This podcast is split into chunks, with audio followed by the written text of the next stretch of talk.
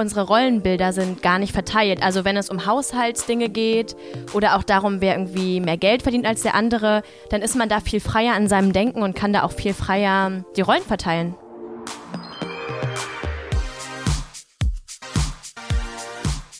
Pumper trinken Proteinshakes, CEOs heißen Thomas, MünchnerInnen lieben die Wiesen und wer in den 90ern in Sachsen aufgewachsen ist, heißt ganz gern mal Mandy. Das sind totale Klischees, mitunter natürlich ziemlich fiese. Ich wette aber, dass ihr euch bei mindestens einem der Beispiele selbst dabei erwischt habt, innerlich laut Ja genau zu sagen. Hallo zu Querfragen, dem Podcast über Gender, Sex und Identität von jetzt. Ich bin Christopher und in der heutigen Folge geht es um Klischees zu lesbischen Beziehungen. Wenn wir in einer Sache ziemlich gut sind, dann darin, Menschen in Schubladen zu stecken. Das muss nicht mal böse gemeint sein. Vielleicht kennen wir einfach keine Pumper, CEOs, MünchnerInnen oder Menschen, die in den 90ern in Sachsen aufgewachsen sind. Das kann auch einfach daran liegen, dass wir uns nicht die Mühe machen, die Bilder zu hinterfragen, die uns durch Werbung, Medien oder die mehr oder weniger immer ähnlichen Sprüche vermittelt werden, die man im Alltag so hört. Ich selber habe kein lesbisches Paar im engen Freundeskreis und ihr vielleicht auch nicht. Und wenn man am besten einfach bei denen nachfragt, die es wissen müssen, habe ich Lisa und Emmy aus Berlin angerufen, die ein Paar sind und seit circa einem Jahr den Podcast Drahtseilakt machen, in dem sie über LGBTQ-Plus-Klischees reden und auch ziemlich viel über ihre eigene Beziehung. Und natürlich auch Klischees. Hallo Lisa, hallo Emmy. Schön, dass ihr mit uns über lesbische Beziehungen sprecht und allerlei Klischees, die in den Köpfen mancher Menschen so herumschwirren. Erzählt doch mal über euch. Wie lange seid ihr denn überhaupt schon zusammen, damit wir euch mal ein bisschen kennenlernen können? Ja, also wir sind Lisa und Emmy. Und Emmy, erzähl doch mal, wo hat unsere Love Story begonnen? Also wir haben uns natürlich, so wie es sich zur heutigen Zeit gehört, online kennengelernt, Lisa, das weißt du ja auch, Ja. auf einer Online-Dating-Plattform. Und zwar haben wir da einfach geschrieben und dann haben wir uns so circa zwei Wochen später auch dann das erste Mal in Persona getroffen. Ja, und jetzt äh, sind wir schon dreieinhalb Jahre hier zusammen in Berlin. Ja, schwupps ging die Zeit vorbei. Das ist eine wirklich lange Zeit, eigentlich schon dreieinhalb Jahre. Aber sagt doch mal, ihr habt euch dann online kennengelernt, habt dann ein bisschen gedatet, ihr seid Anfang 20 beide. Wie lange hat es denn gedauert, bis ihr dann zusammengezogen seid? Und ist das eigentlich schon ein erstes Klischee lesbischer Beziehungen? Ja, da hast du einen guten Punkt angesprochen, weil tatsächlich ja dieses ganz große Klischee ist, dass Lesben eigentlich sehr, sehr schnell zusammenziehen. Und eigentlich, ähm, es gibt ja auch diesen Witz, ähm, sag ihn gerne mal, Emmy. Es gibt diesen super Witz, wo man dann fragt, was bringt eine Lesbe zum zweiten Date mit?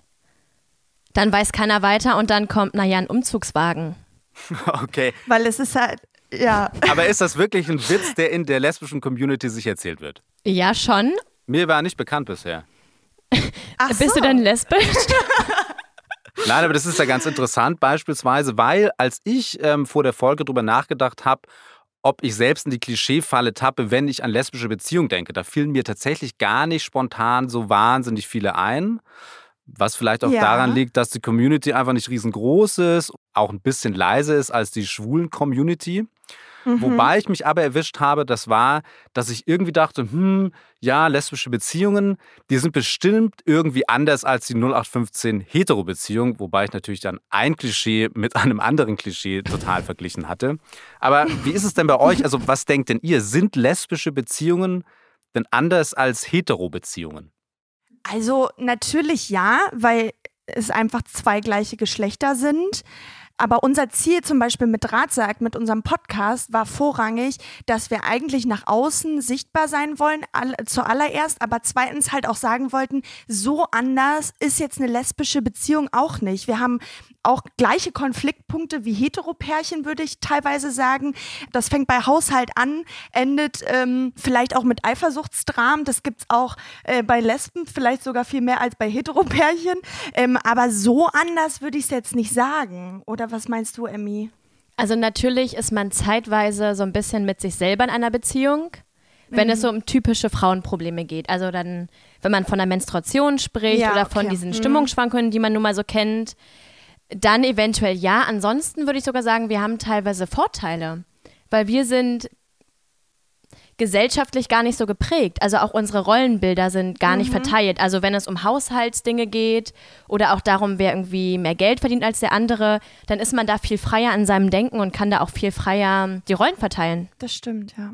Total, da sprechen wir auch später nochmal drüber. Ich habe mir auch ein paar Fragen notiert, da geht es genau um solche Sachen, so wie man sozialisiert wird, dass man vielleicht ein paar ähnliche Erfahrungen gemacht hat, auch mit dem Coming Out, auch die Menstruation natürlich ein großes Thema, das habt ihr beide.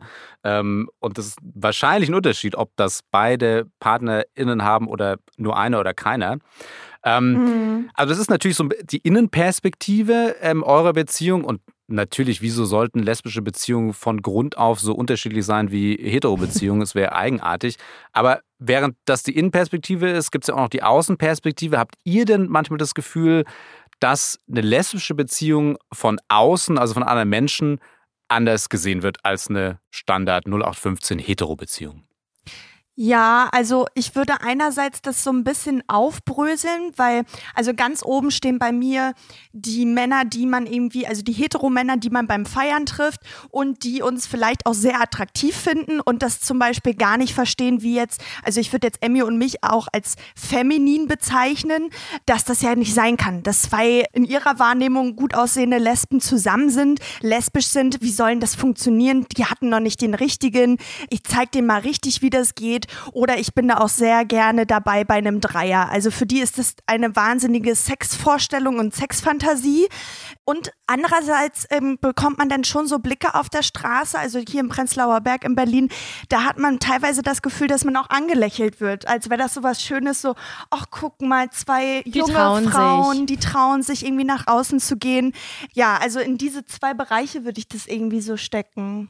Ich würde sagen, ich glaube, dass man von außen häufiger mal so ein Unverständnis bekommt. Also die Menschen verstehen das eben nicht ganz. Und dann gibt es zwei Seiten. Die einen sind eher solche Kritiker, die dann auch ganz komische Fragen stellen, wo du wirklich da stehst und denkst, also das würde man jetzt ein Heteropaar einfach nicht fragen. Ach und wenn, hm. dann würde es gar keinen Sinn ergeben. Ja, also zum Beispiel? Na, habt ihr überhaupt richtigen Sex? Also zwei Frauen können ja nicht miteinander richtigen Sex haben. Weil der Penis fehlt. Ja. Und auch, ich finde die Frage komisch, wann hast du gemerkt, dass du ähm, auf Frauen stehst? Wann ja. hast du gemerkt, dass du hetero bist? Also, weiß ich nicht. Oder auch fehlt dir nicht irgendwas in der Beziehung, mhm. wie ein Penis zum Beispiel? Also, finde ich komische Fragen. Wenn man die dann zurückfragt, dann gucken dich die Menschen auch ganz verwundert an, weil es dann irgendwie doch keinen Sinn ergibt. Und dann gibt es eben Menschen, die total sich dafür interessieren und dich eben so ein bisschen ausfragen. Mag ich ganz gern, man merkt aber schon, dass es einfach nicht normal ist. Das ist so ein bisschen es fühlt sich teilweise an wie eine kleine Attraktion. Ja. Mhm. Gibt es da Unterschiede, hetero-Männer oder hetero-Frauen? Also, ihr habt ja gerade die Club-Situation erwähnt. Ich glaube, das ist ja wirklich so ein ganz klassisches, auch wieder ein Klischee, das man sich so vorstellt. Ne? typ im Club, findet es irgendwie heiß, äh, checkt irgendwie gar nicht, ist horny und dreht ein bisschen durch, offensichtlich. Aber gibt es da so einen Unterschied hetero-Frauen, hetero-Männer, auch so im Alltag, wenn ihr auf den ganz normal auf der Straße begegnet, im Supermarkt, ja, gut, so im Supermarkt wüsste ich jetzt nicht, aber ich merke halt, wenn man zum Beispiel ins Gespräch kommt, zum Beispiel auch auf, jetzt bin ich schon wieder bei der Party, ich bin, äh, ja, siehst du Corona, ne? Man will die ganze Zeit eigentlich nur noch raus und dancen. nee, aber ich nehme noch mal kurz die Partysituation, weil da finde ich zum Beispiel eine Hetero-Frau, ähm, das ist natürlich alles sehr individuell. Also wir reden ja hier über Klischees, wo das vorwiegend vorkommt und sowas. Da habe ich schon häufig das Gefühl, dass die Frauen eher so interessiert sind. Also die wollen dann immer so, oh, wie ist es äh, denn mit einer Frau zu schlafen und so. Also eher aus diesem Interesse. Ich glaube auch, ja, die Frauen, ja. es gibt ja auch wirklich viele hetero Frauen, die sagen, ich würde auch gerne mit einer Frau schlafen und es muss total toll sein. Und dann gibt es auch die, auch wieder sehr klischeehaft gedacht, aber es gibt auch die, die ihren Marktwert versuchen abzuchecken, habe ich das Gefühl. Die sind so, mh, mm, und würdest du dann eigentlich dann auch auf mich stehen? Ja, genau. Also die gibt es auch, die Frauen. Weil da musste ich gerade an Christophers Frage nochmal denken mit dem Einkaufen. Gut, das habe ich jetzt noch nicht so erlebt, aber man kennt auch das Klischee, wenn die Lesbe identifiziert worden ist, dass dann ähm, von Frauen auch schnell so eine Haltung kommt, oh Gott, die will jetzt aber nicht was von mir. Und wo man dann aber auch wieder sagt, na ja, man würde aber auch nicht jede Hetero-Frau fragen, ob sie jetzt auf jeden Mann in diesem äh, Supermarkt steht. Auch ein typisches Klischee, ja, ja. ja. Auch nach dem Outing, glaube ich, ganz oft. Aber hast du dann irgendwann mal was für mich mhm. empfunden? Bei solchen langjährigen Freundschaften auch? Voll. Habt ihr denn aber das Gefühl, dass eure Beziehung anders wahrgenommen wird als eine Schwulenbeziehung? Also ich würde sogar sagen, dass so eine lesbische Beziehung, die wird fast eher noch ein bisschen ernst genommen. Ja. Weil Schwule sind ja leider mit anderen, also wir haben solche, also Lesben haben eher häusliche Klischees, die ziehen super schnell zusammen, dann haben sie direkt drei Katzen, dann wollen sie eine Familie, Ja. die heiraten früh, die sind unzertrennlich. Alles, was gemacht wird, macht man als siamesisches Zwillingspaar gefühlt. Und bei Schwulen ist es ja eher so, die haben gern offene Beziehungen, die gehen gern auf Partys, da wird schon mal gerne auch betrogen. Und ich glaube, bei Schwulen ist so, ihr führt eine Beziehung, Ja. eine monogame vielleicht auch noch und dann auch noch so lang. Das wird schon eher Anders als was. Besonderes wahrgenommen als bei Lesben. Da ist es, also Single zu sein in der lesbischen Szene, ist eher was Seltsames. ja. Und warum denkt ihr, woher kommt das, dass das so extrem unterschiedliche Klischees sind über einfach zwei Arten von Homo-Beziehungen? Ich glaube, dass das viel damit zu tun hat, wie die Frau wahrgenommen wird und wie der Mann. Und die Schwulen, die haben ja auch eine ganz andere Geschichte. Und die, die mussten ja damals auch um ihren Status kämpfen und die mussten sich ja sehr sichtbar machen. Wohingegen Frauen ja eher so ein bisschen unter dem Radar vorkommen und einfach sich ein bisschen bedeckt halten. Und Frauen sind ja so ein bisschen häuslicher veranlagt und die würden schneller meist gerne Familie Ja, ich gründen. glaube, gesellschaftlich gesehen ist halt, wenn, wenn jemand sich als schwul geoutet hat oder ein bekannter Fußballspieler oder so, dann war das ja so ein Mega-Skandal. Und bei lesbischen Prominenten, sag ich mal, natürlich wurde das auch ein bisschen ausgeschlachtet, aber ich hatte immer das Gefühl, dass Schwulsein ist immer so ein bisschen was, mm, nee, das passt nicht so ganz in die Gesellschaft. Und lesbisch hat halt immer noch den Hauch und äh, da kann man auch, äh, gibt's auch tolle Studien, muss ich empfehlen, zur Pornografie, ähm, dass natürlich da die Männerfantasie immer angeregt worden ist mit zwei Frauen und das sind Dreier auch meist mit einer Frau und zwei Männer, die die Männer halt beglückt und also die Frau ist quasi immer so ein bisschen das Sexobjekt und es ist ja dann eigentlich schön, wenn zwei Frauen miteinander rumknutschen. und Ja, so. und ich glaube, zu guter Letzt ist die Szene einfach so ein bisschen daran schuld. Inwieweit? Also wir werden ja äh, als kleine Baby-Lesben werden wir ja quasi in eine sehr stille, zurückhaltende Szene hineingeboren, wohingegen die Schwulen ja mit winkenden Fahnen aufgenommen werden und da geht's direkt ab auf die nächste Party. Ja, also natürlich müssen wir das jetzt mal ein bisschen für das Heteropublikum erklären, weil tatsächlich ist es so, dass es äh, in Berlin auch wahnsinnig viele Lesbenbars gibt, die aber ausgestorben sind, weil die Lesben ja, sich entweder verkrauchen oder nicht mehr rauskommen oder so. Also es ist wirklich so, ähm, dass viele Lesbenbars schließen mussten, dass Lesbenclubs mittlerweile eher zu Gay-Clubs oder queeren Clubs geworden sind. Und natürlich ist immer so ein bisschen dieses Verhältnis schwul und lesbisch, obwohl wir alle unter dem Deckmantel LGBTQI Plus Community sind, ist es immer noch so, dass viele Lesben auch sagen, die Schwulen nimm uns alles. Also der CSD ist fast nur noch eine Schwulenparade und nicht mehr eine Schwulen- und Lesbenparade. Auf äh, Gay-Partys übernehmen meistens die Schwulen den Club und die Party.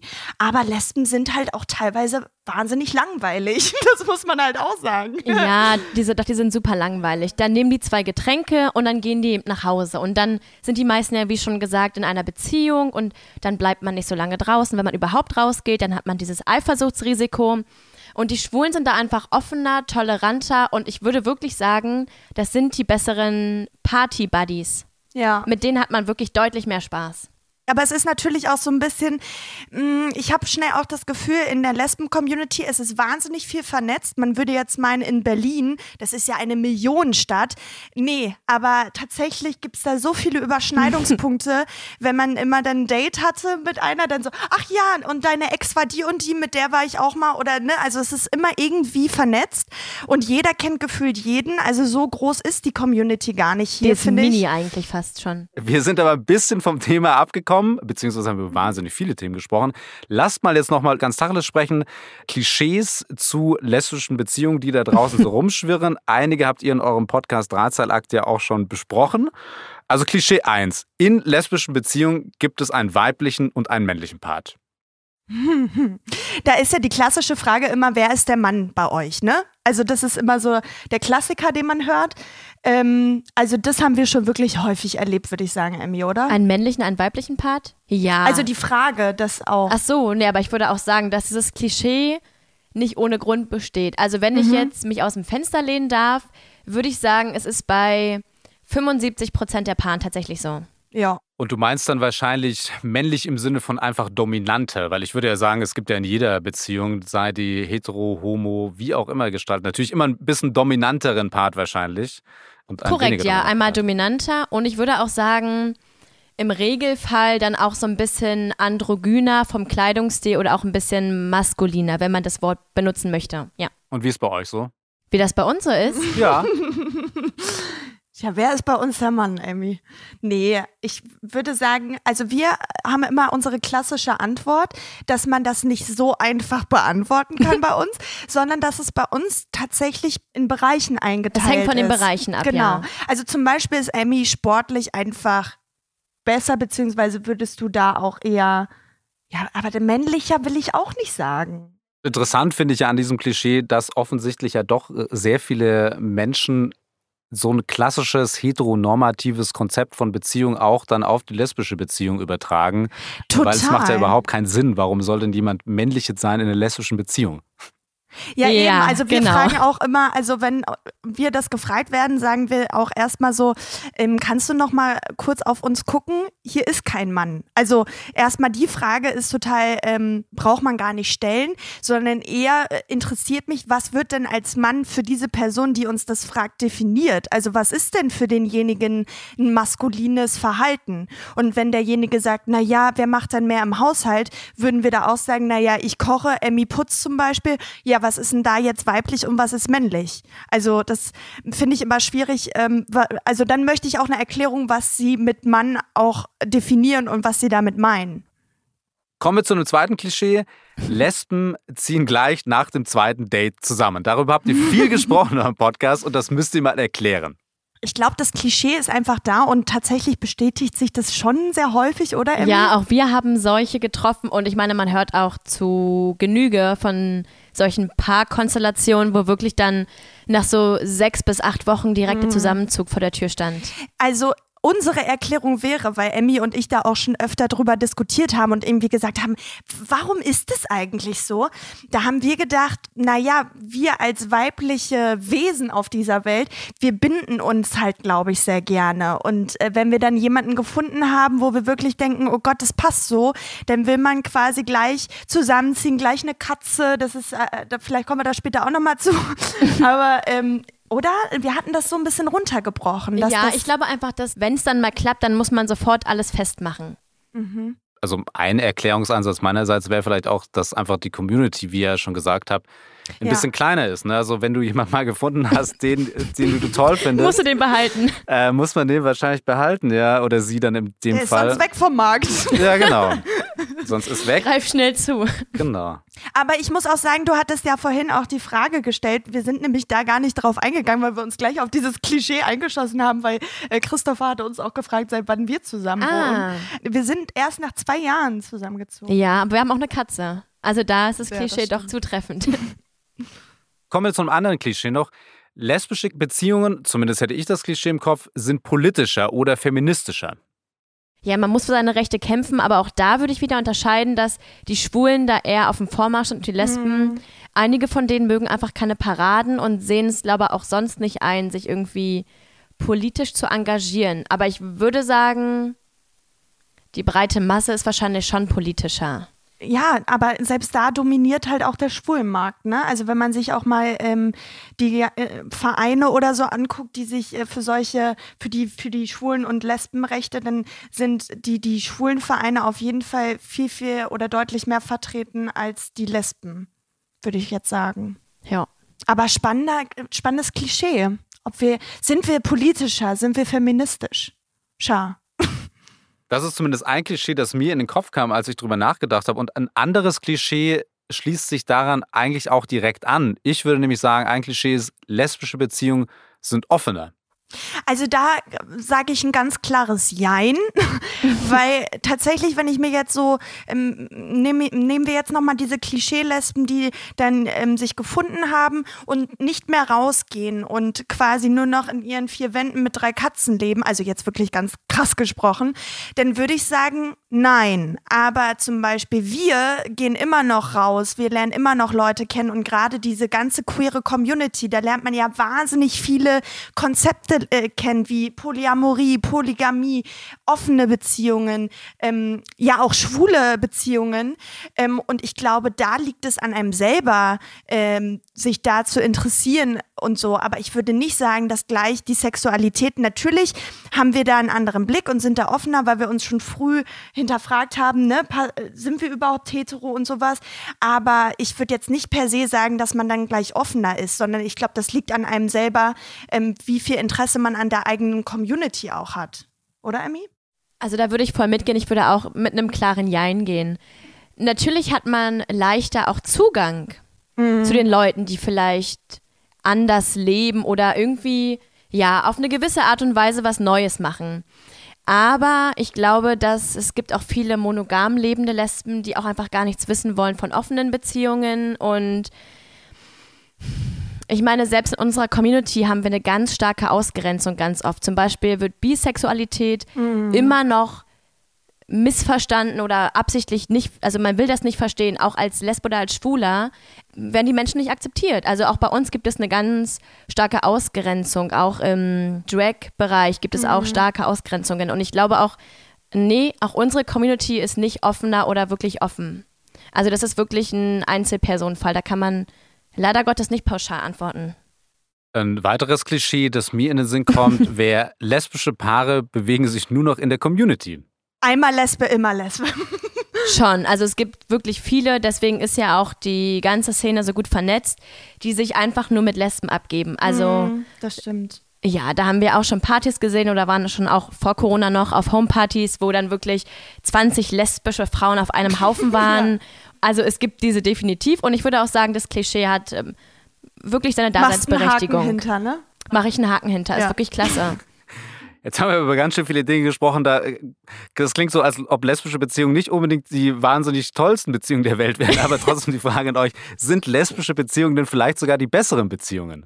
Also vielleicht auch erstmal pragmatisch. Ähm, Im Badezimmer findet man alles, was man so braucht. Ne? Also Haarspray, Glätteisen. Auch schon in der Datingphase ist viel, viel einfacher. Ja, ist viel einfacher. Man muss nicht den, die ganze Waschtasche mitnehmen, sondern nur eine Zahnbürste gefühlt. Und die lässt man sowieso stehen nach dem ersten Date? Aber ansonsten absolut. Also Menstruation ist, wenn man das natürlich selber weiß, wie der Körper tickt, dann äh, und man ist mit einer Frau zusammen als Frau, da hat man schon ein anderes Verständnis wenn der, die andere dann auf dem, auf dem Sofa liegt und sagt, oh mein Gott, ich kann nicht mehr, da weiß man ganz genau, was da gerade abgeht. So.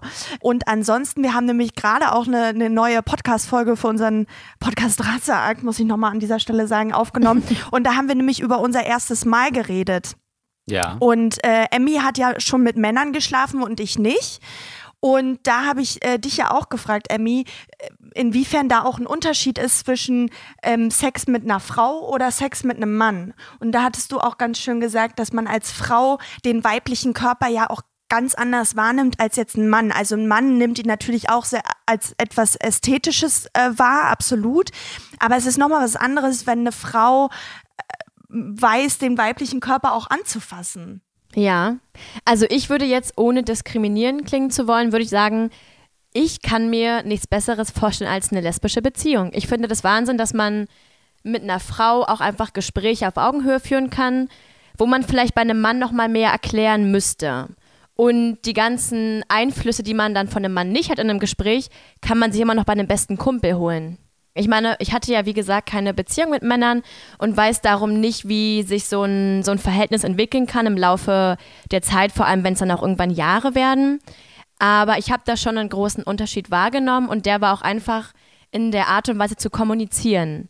Ich habe das Gefühl, bei einer Frau, da versteht man sich manchmal auch besser und einfacher, ohne laufend zu erklären, dass man eine Frau ist, weil Frauen denken schon ein bisschen anders als Männer, uns widerfahren andere Dinge und man muss sich dann nicht laufend dafür erklären. Genauso, glaube ich, fällt es einem auch einfacher, seinen Partner zu verstehen, wenn er dann auch eine Frau ist, weil ich glaube, Männer haben ganz andere Themen, die sie beschäftigen mhm. und um das zu verstehen, müsste ich wahrscheinlich mit dieser Person viel länger kommunizieren müssen da magst du recht haben. Es gibt bestimmt einige Punkte, wo man die andere Person dann wirklich abholen muss, wo man wahrscheinlich viel Interesse haben muss, wo man viel Erklärungsarbeit leisten will. Offensichtlich haben viele Menschen trotzdem so großes Interesse an ihm gegenüber, dass sie es äh, dass dann irgendwie mitmachen.